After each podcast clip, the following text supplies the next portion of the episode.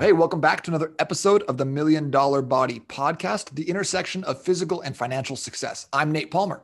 If you're here, it's probably because you're a high performer, an entrepreneur, or a business owner that's interested in gaining an unfair advantage using fitness and nutrition as force multipliers in your life. If you're not already a part of the Facebook group, definitely go to Nate, n8trainingsystems.com slash group. That's where we stream these episodes live every Tuesday.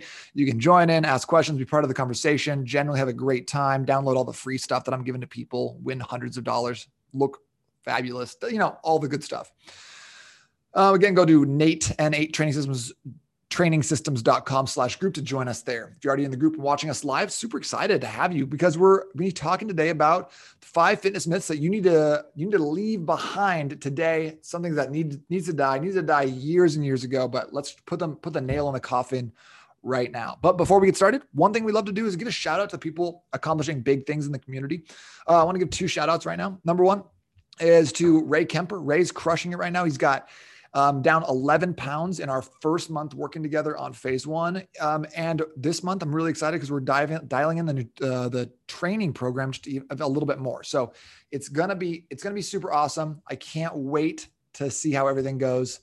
Um, but Ray, really pumped to have you, man. This is gonna be a lot of fun. Um, the second person, though, I want to give a shout out to uh, Tennille. Tennille Bernard, you, she is um, in two months.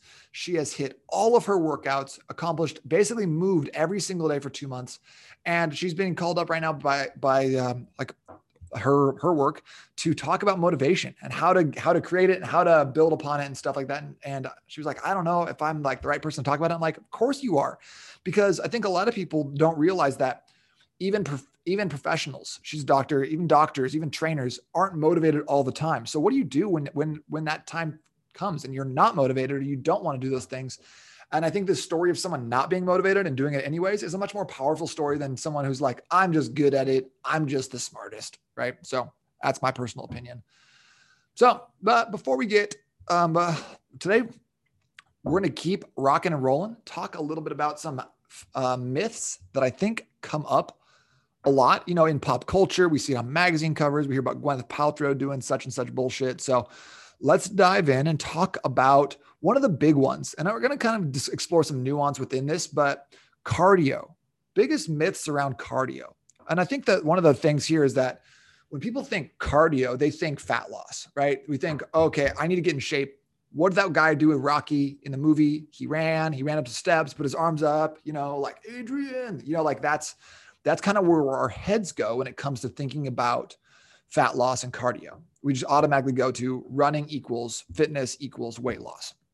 And that's just categorically incorrect.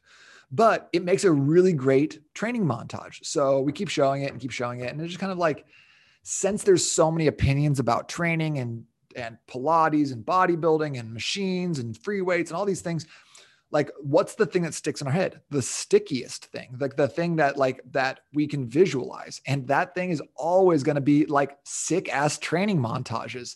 If you're watching like i mean i'm a big fan of the rocky franchise obviously but when you watch like uh, Creed 2 and he goes out in the desert and he's like fighting these guys and dragging a car and sprinting down this like this like this highway and it looks like somewhere like you know deep Arizona and you know it's like 140 degrees out there and he's like you're like yeah man get it so, but the thing about cardio is that it's it's just cheap. It's a little bit it's inexpensive. Okay, cardio basically doesn't cost your body a lot um, to do it or to recover from it. Yeah, like yes, it's a stressor. Yes, it burns calories. Yes, it's like it can you know leave you injured if you're doing it wrong. But like at the end of the day, it's like you burn calories, you re, you refuel your body. You burn calories, you refuel your body. There's no like there's no muscle being built. There's no like there's no visceral fat being burned unless you're doing these like really really extensive cardio and that point like it's it's burning equal amounts of fat and and like uh things that you don't want burned muscle tissue lean body mass that sort of thing so there's there's not a lot going on there that your body really needs to like super compensate for so you might have uh, you might have already experienced this if you run a marathon or train for a 5k or something like that and you're running outside and you're like okay feeling good i'm getting my cardio shape and then you take a week off. You go to the beach, you come back, you do something else, and then you all go to run again. You're like, oh shit, this is really hard. that's that's what I mean by it's cheap. It's uh it it comes, but it goes away fast. And because it's not that expensive for your body to hold on to. Contrast that with like building a pound of muscle, very expensive. Costs a lot for your body to have to get outside of like homeostasis, just like existing in our in our day-to-day everyday state and start accumulating muscle tissue. And the only reason is the only way it's going to do that is by you providing it with adequate stress. That's your exercise, your training, your weightlifting, and then adequate uh, calories and protein. So if you're not if you don't have the adequate calories and protein, you're not going to build as much muscle. Um, and if you don't have the right stress, you're not going to build as much muscle. So it's challenging to nail those two things appropriately and consistently long enough to create muscle tissue. And like, despite what maybe your trainer or coach who has the best intentions, you know, if you didn't lose weight this week, it's not because you built a pound of muscle and lost a pound of fat. Uh, muscle is really slow. It's really slow to build. So, you know, if you're building a pound of muscle in a month, that's like epic progress. That's that's insane. So, don't don't think that like you know your the weight went up. That's that's oh that's all muscle built. Sorry, it's probably water weight. Okay. Cardio is also uh, an appetite stimulant. So, like, what the, the two things cardio is good for is number one, it's burning, it burns calories. You can burn a lot of calories on cardio. I went mountain biking with some friends. And by say, when I say I meant mountain biking with some friends, I mean, I, they went mountain biking and I uh, consistently fought to catch up to them because they were good at it and I was not. Um, so and, and, we went for two hours. The first hour I was like, okay, I'm, I'm doing okay. And then the second hour I was like, oh no, this was a terrible mistake. I'm doing a really bad job right now. But I was I was watching my calories and kind of tracking my progress there, and I burned um, like over 1,200 calories in two hours, which is substantial. I burned I've burned more than that doing like harder training protocols and stuff like that, but still 1,200 calories. Most people like some people are eating that that many, so you can burn a lot of calories, but man, I was starving the rest of the day. So if you've ever done cardio like this, you wake up in the morning and do fasted cardio, you'll realize that your appetite is just stimulated all day, which is not a bad thing. But it's also like if you're using it specifically for uh, weight loss effect, then having like then burning 300 calories and then having a ravenous appetite the rest of the day will pretty much undo all that, all the what you did.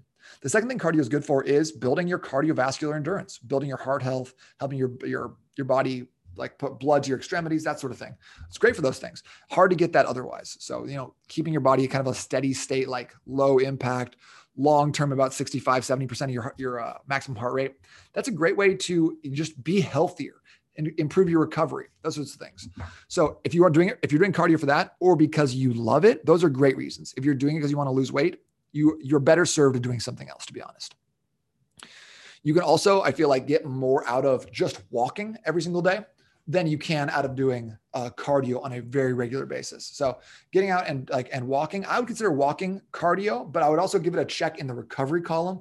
Whereas like jogging, elliptical, stairs, all those things are cardio, but I would also put a check in the stress column. So like you want to make sure that your recovery and your stress is balanced out. And so doing more and more of the cardio is going to do this. But if you do more and more of the walking, it's going to shift that in your favor. So really important to balance the rest and recovery. Most people, when it comes to like when they think of like overtraining, am I overtrained? If am I, are my adrenals shutting down? Probably not. You're probably just under recovered. If anything, you're not sleeping enough. You're not doing enough of like the foam rolling, the massage, the yoga, the stretching, the walking, those things that put money back into your account.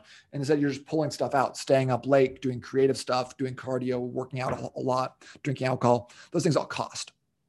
Okay. Um, the last thing I wanted to address with cardio is that a lot of people have been talking about fasted cardio recently. Should I do fasted cardio in the mornings that burn more fat? Well, a study published in the Journal of the International Society of Sports Nutrition actually evaluated weight loss between fasted and non fasted subjects in the morning. Uh, they actually found that both groups lost a significant amount of weight. So, great job doing cardio in the morning can be a great way to do it. But there's no difference between the, the fasted and non fasted personally, I always prefer going fasted. That's one of the tenets of glycogen priming is making sure that you have enough uh, enough carbohydrates or, or glycogen in your system to fuel your next day's workout. So I that's a really ideal. Um, but I don't. But there's nothing magic about it. So that's kind of a two for one bundled cardio myth. Okay, and I'm not going to sit here and say like, oh, weightlifting so much better for for uh, weight loss than cardio because you're going to burn less calories generally doing weightlifting than you are going to be like doing extended steady state cardio.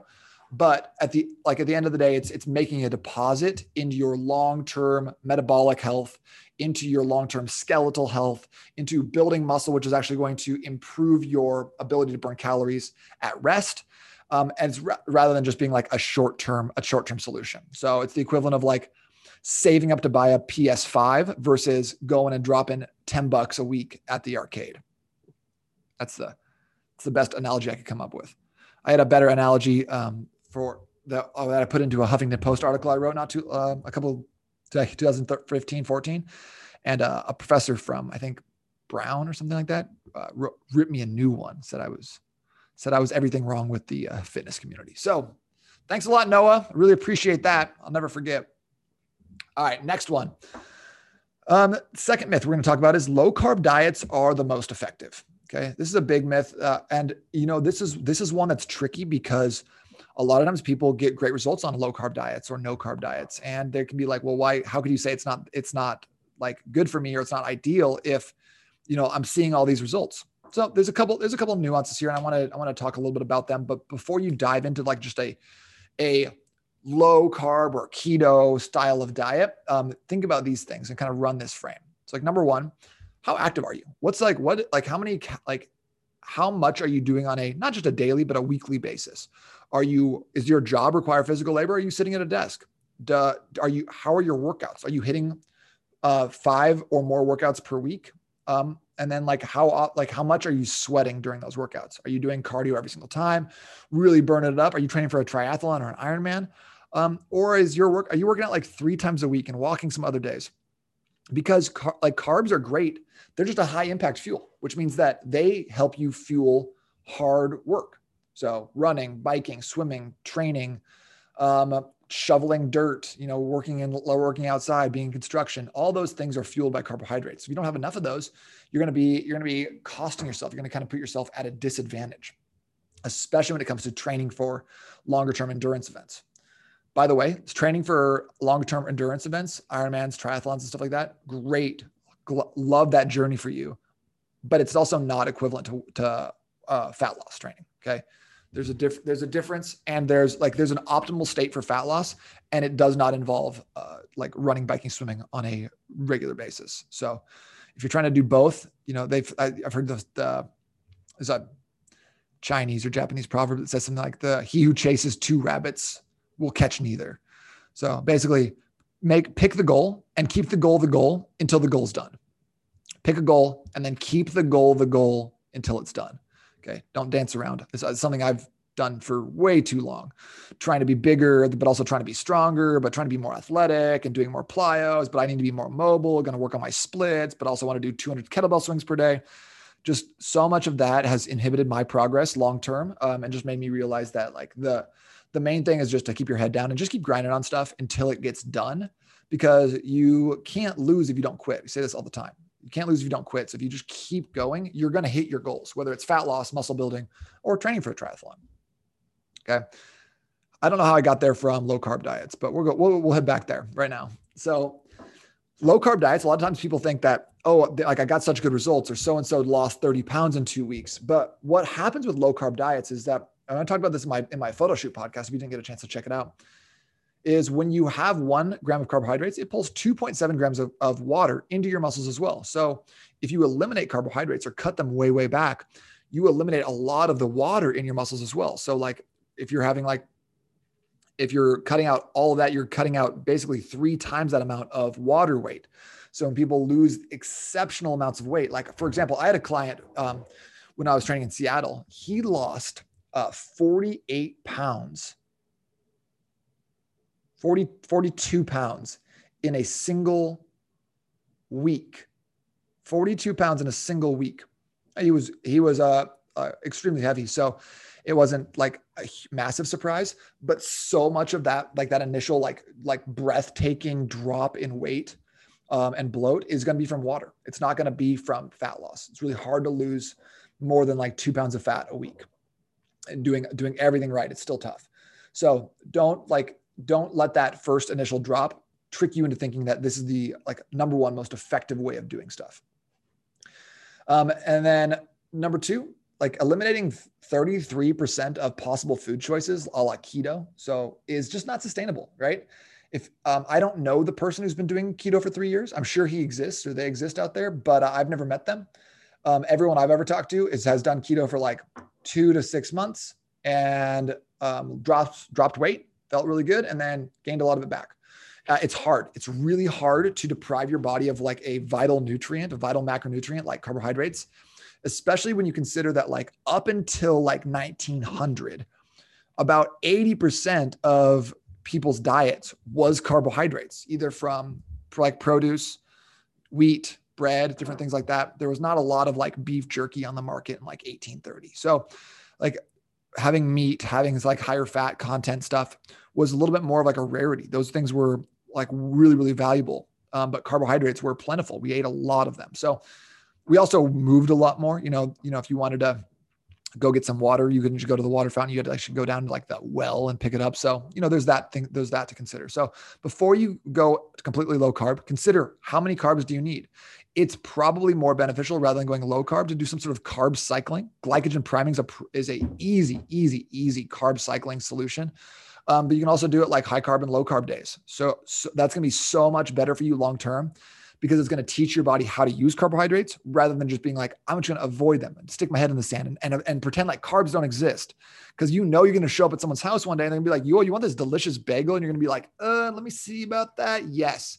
I've been having, I've had 15 Trulies, six different White Claws. Like I'm ready to have a bagel, you know? And then at that point, if you, um, two things, like number one, if you are not prepared, if you like, if your body has not been having carbs for a while, you're going to gain weight off of like off of really really small portions of carbohydrates. Your body's just not like ready to use them. And number two, there's a study done that showed that having like a cheat meal or like having carbs while you've been in ketosis for a while can cause cell damage, can cause a lot of inflammation and cell damage because your body's just used to running on ketones. And then you then you like give it a big dose of, of glucose or glycogen, blood sugar. Um, it doesn't know what to do. So it causes a lot of inflammation, cause internal damage. That's uh, so that's another thing that's just like it just doesn't feel like uh, keto is the right choice for most of us. I feel like I've beat that horse to death, but we're going to come back to it a little later as well, guaranteed. Maybe not today, maybe later. Number three, the three, the a, a myth that I keep hearing a lot, and I thought this was already dead, but you know, we'll if it's just laying there on the ground, kind of twitching, I just want to stab it, stab it in the throat until it's just like we're just over it. But that one is the high rep, low weight to tone your muscles. If you want to tone your muscles, you got to go high rep, low weight. If you want to build your muscles, you got to go low rep, high weight. This is completely categorically false. And the one way that we like one one reason I can tell you that it's completely false is because toning is a fake word. Toning is a word invented uh, to help women get into exercise because women are are not going to be drawn towards like bulking, building, anabolic, um, hypertrophy, words that accurately scientifically describe the process of building muscle. So everyone wants to look the same way, lean, toned, lower body fat percentage, but um, but women have been sold this idea that tone we need to tone our muscles, we don't need to build our muscles. Well, here's the thing: is your muscle doesn't tone, it builds or it decreases, it grows or it shrinks. Those are the two options. It doesn't, it, there's no like tone setting that you can suddenly grab uh, pink dumbbells and do a million tricep extensions and then be like, wow, they're toned. The, the, the reason things look toned is because the muscle's bigger and then the fat is lower. Those are the only two reasons things look toned. Women are going to look more toned than guys, anyways, because women have a lower amount of testosterone and the androgens in their body to build a lot of muscle. So the, your muscles are just going to be like females' muscles are just going to be smaller, anyways. So, um, and then by the way, like if if you're someone who's like, ah, I don't want to get too big, like don't stress about that. Like I also don't want to be a concert pianist, um, but I still like I'm not going to not touch a piano just out of like the fear of being a concert pianist. I think that you know, like it's a slow, slow process. Like I said before, don't stress about if you're going to actually like going to get too big from doing that one extra bicep curl. It's not going to happen. So uh, I think that like toning is actually like like they I think they've shown that it came from like magazines in the 90s, basically aimed at women and who are not going to be attracted to like male dominated bodybuilding. So, how do you build a muscle? Because that's what it comes down to. We don't need to tone your muscles. We need to build them up a little bit more. You need to lose fat so you look toned. So basically, this is a little bit of an oversimplification because there's outliers here, but basically, if you're training your muscle within a rep range of six to about 15 reps, that is going to be the ideal rep range for building muscle. You want to tighten that down a little bit more, eight to 12 is kind of like the, the magic zone of, of building muscle. So if you're if you're not necessarily getting stronger like your one rep max, but you're getting your eight rep max, your 10 rep max stronger, you're going to build muscle in that way. So um, like there are some higher rep sets that are fine, like 20, 30 rep sets, even like 50 rep sets can be fine. Um, but those are generally going to be brutal and should be used sparingly. So, like if you're doing like a 20 rep set of squats and you're not absolutely like crushed afterwards, you weren't using enough weight or like it's just not that effective, right? So, a lot of times people are, uh, people I talk to who are doing like toning exercises are picking really, really light weights, doing a lot of reps with them until it burns and then stopping. But they're never ever getting to the point where they're going to like technical failure um, and actually forcing their muscle to break down so that your body's forced to rebuild it. Like I said before, to in order to build muscle, you need to have a very specific set of circumstances and things be true. And number one is that your muscles are being like are being trained and taken to failure in a way that if the your body doesn't respond by rebuilding muscle tissue, it could potentially kill you. Think about a bench press, right? It's like we bring the weight down, it touches our chest, and we press it back up. And if that if that like if you are not strong enough to lift that weight off, then ostensibly you could be crushed underneath that weight and just die. So think about building muscle and strength as your body's way of protecting you against against uh, the the getting crushed in some freak accident. So if you're not if you're just like wow I just got a real good burn there I just did a like my hit HIIT class and man my shoulders are just screaming at me. That's not necessarily indicative of building muscle. Here's one easy way to, to know like are you in a muscle building zone or not? You know without getting crazy or diving in too much into like you know like um the like different types of gear or whatever else you should be wearing or fitness trackers. But basically if you get to the point where you're doing this you're kind of like shaking um, my friend rachel clark awesome trainer calls it the tremor of truth and if you have the tremor of truth so you're picking up the weights and it's like shaking just a little bit that's a great way to know that you're on the right track for building muscle. And here's why is that like our muscles are all kind of like this, you know, our muscle fibers.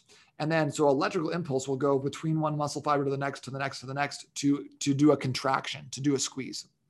And so after a while, like eventually this, this muscle, this muscle fiber will burn out. And you don't have access to that. And so this muscle fiber then will burn out almost, almost having fun here. And and you'll you'll now have an electrical impulse jump from one to the third rather than going one two three. So it'll go one skip two skip four.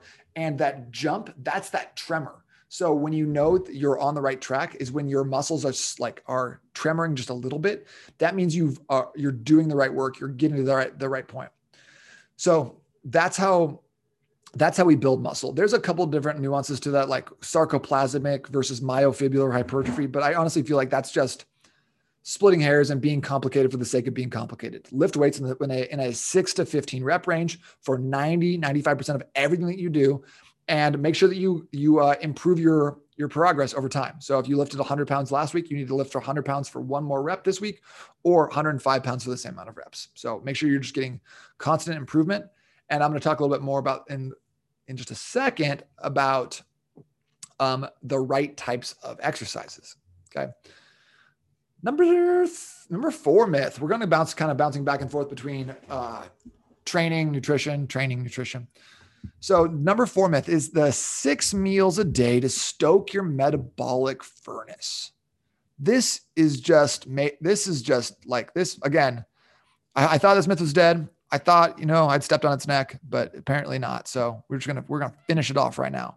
This myth this this ab, this outright lie was made up by surprise surprise supplement companies supplement companies made this up and want to know why to sell supplements. I know i was shocked too when i found out. But here's why they do that. Because they wanted you to eat three meals per day and then drink three protein shakes per day. Apparently they also wanted you to have diarrhea every single day. So that's kind of fun. Basically um, there's they they created this in their minds as a way to sell more shakes, sell more protein powder. Um, they, didn't realize how much raspberry ketones people wanted to buy at the time. They're just like protein powder. People want that. So they've gotten a lot more creative recently. But in um, then they t- they went and they cherry picked different research, which by the way has been proven time and time again to not not be accurate or not increase your metabolic rate or increase your metabolism. Um, and then they said, yeah, look at like it's all backed up by science, but you know, in reality, they just did what I was doing in 10th grade when I was looking like when I was figuring out my hypothesis, going and finding research that backed that up, not finding any other other research, and then submitting that to my um, physics teacher. Thanks, Mr. Vining. But like that's a that's you know that like that's how research gets done a lot of times when there's an agenda, right? When there's money to be made. So just be kind of being careful. And like honestly, guys, there's there's a lot of research out there. There's new studies being done every single day, and a lot of them aren't that good. So unless you have a like a, a background in reading clinical studies or uh, like have a trusted advisor in that space, there's a couple there's a couple out there. I'll say like Dr. John Berardi from Precision Nutrition is amazing.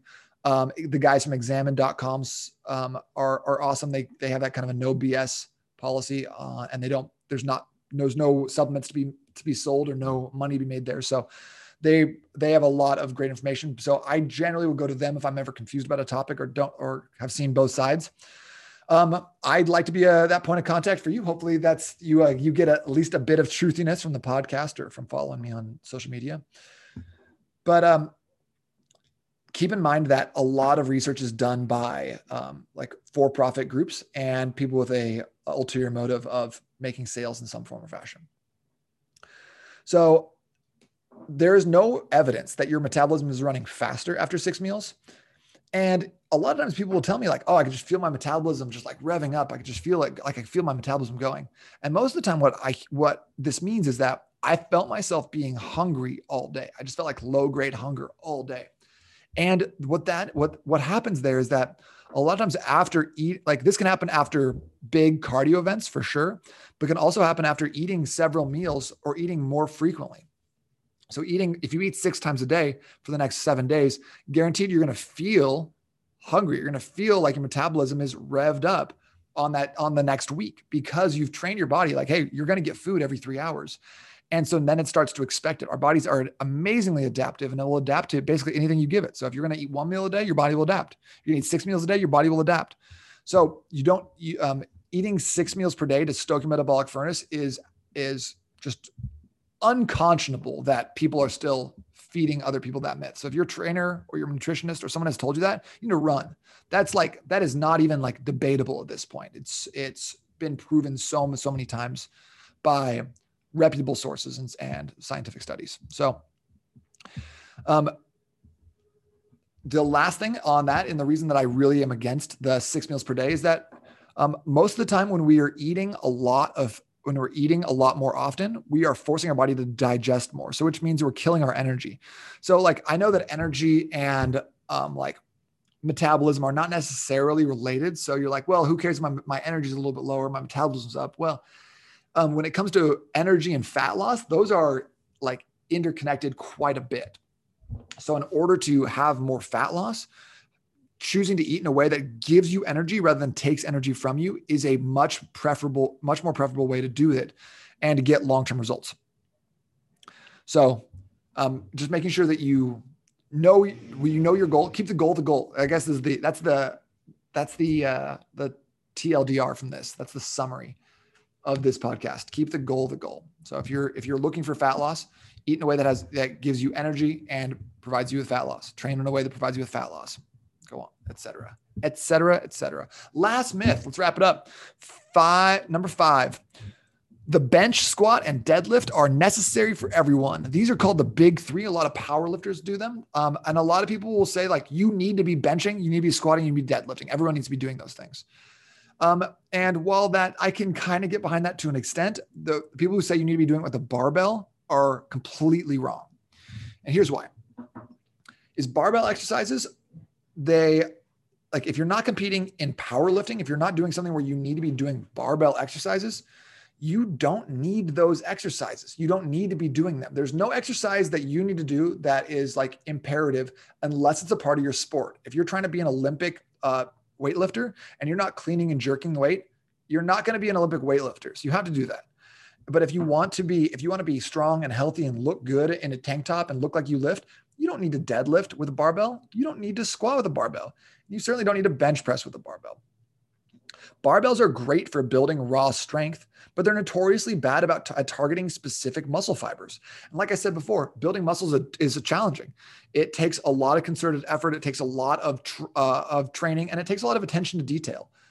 So when you're doing bench press and you're bench pressing out here and you're trying to get that weight up off your chest, and that's the main thing, you're recruiting a lot of different muscle fibers from your from your pecs to your triceps to your anterior deltoid to you know like you see the guys that are doing this making that deadlift face you're getting your like sternocleidomastoid your scm in there you're getting your neck muscles in there like you got your like a lot of people are doing like leg drive they have their like their legs way back you know they're driving with their quads and their glutes you know. That's not a pec exercise that is a full body exercise at that point. and if you love bench pressing and you're training to be a better bench presser awesome go off but if you're just training because you want your pecs to look good and you're trying to build up a specific area of your body, it's not the right exercise for you. There's a lot of there's a lot of better exercises. The number one of which is the incline dumbbell bench press. It's the the superior superior pec builder, way way way above bicep above a barbell bench press. Um, deadlift, also, a lot of people say, like, oh, that's good for back muscles. But like the only thing you're doing with your back in a deadlift is holding it isometrically. You're holding yourself straight. There's no stretch and there's no contraction. Okay. So you're only just holding in a in a isometric pattern, which yeah, can add a little bit to your back density or strength or whatever, but it's not a it's not even like top 10 best back lat trap exercises. So just keeping that in mind again keeping the goal the goal and not letting someone else's opinion or internet article dictate the exercise that you're doing so that's why it's important to have someone again in your corner that you know you can trust and then you can run stuff past and be like do you think this is the best thing for me and it's that's going to make your life so much better so i think another thing besides keep the goal the goal is like pick pick who you're listening to are you listening to the magazines? Are you listening to Gwyneth Paltrow? Are you listening to Jillian Michaels? Or are you listening to like a, like smart strength coaches? You know, are you listening to someone who knows their stuff, who's been doing this a long time? Um, uh, and then like to kind of just round that out, squat like squat can be like a don't get me wrong, a barbell back squat can be a good effective tool if you have the exact right body type for it, you have the right stance for it, and you're training uh, you're training your body in a way that's building your glutes your quads, like and you're you're hyper focused on that. So um, maybe for those for a lot of people though, a front squat might be a better option. Maybe a Bulgarian split squat or a dumbbell squat is going to be a better option, or a goblet squat for a lot of people is going to be a better option. Um, but the the point is that trying to fit a square peg into a round hole and just pounding that every single person needs to do bench squat and deadlift the barbell is completely false and um, has resulted in a lot of people spending a lot of time out of the gym because they they keep getting hurt doing specific exercises. So don't feel like your man card is on the line or you're a pussy if you don't do a barbell back squat. It doesn't matter. No one cares. At the end of the day, you're not going like what matters is how you look and how you feel. And if you can't get down on the ground to play with your kid because your back's been killing you from your barbell your deadlift session on on Tuesday last week, then that's a loss. Then that's that's not what we want. So don't need to do that. There's there's a ton of different exercises that can work the muscle in a more intelligent like like better way than just doing a barbell deadlift or a barbell squat. So make sure that you are you're choosing where you're going to get your information from, applying the information correctly to your goals. And by the way, a great coach is a great way to do this. So that's why I outsource my training to someone who uh, programs for me in a way that is better for me than what I would do for myself. Like I said, I'm the king of jumping back and forth, the king of being like, well, I want to do this. Oh, I'm going to start off every workout with a Turkish get up. Then I'm going to do 200 kettlebell swings a day. I should, should I add in 100 push-ups a day? And I just get so spun out. It's amazingly helpful to have someone else write my programming tell me exactly what to do tell me exactly how to show up where to where to go and then it, all i'm in charge of then is just showing up pushing weight and recording my reps so like making sure that i'm always doing improvements on a regular basis and that's like at the end of the day that's that's what like all of this can come down to is getting a little bit better every single day both in your nutrition and in your training um, i also like kind of an under undercurrent of this podcast has been is, is training for muscle is better than training for basically anything else. Especially if you're just a like a if you don't want to be a power lifter, if you don't or you don't care about being super super strong, which by the way, you still need to get strong, but just don't have to get strong with a barbell. Um, if you don't care about any of those things, then training for to build muscle is going to have the longest term dividends. It's going to pay off the biggest. It's going to give you the most return on your investment. It's going to just give you so much more than training any other way. Training for cardio, training for mobility, all those things will improve if you have more muscle. So that's that's the that's the myth busting for today. Basically, we talked about um, cardio for fat loss, not ideal uh, low carb diets, not necessary. High rep, low weight to tone, tone, outright lie. Six meals to stoke your metabolism, complete falsehood. Bench, squat, and deadlift being necessary for everyone? No, not even close. So those myths, well, I'm just going to consider them busted. Uh, hopefully, this episode was uh, interesting, entertaining. We'll see. I don't know. I feel like I had a little bit lower energy there, but I don't know if it's because uh, I have children or uh, because I was sitting down for the podcast today. Either way, let me know what you think. Uh, drop me a drop me a comment. Shoot me an email, Nate at N8 Training Systems. I'll always get back to you. And then we're going to be doing that uh, giveaway for the hundredth episode. So someone's some lucky winner who's been sharing, sharing, commenting, or leaving a review on the podcast is going to get uh, a hundred dollar gift card. So keep your eyes open for that. It's coming out soon. Hope you guys are having a great day. Talk to you soon. Bye.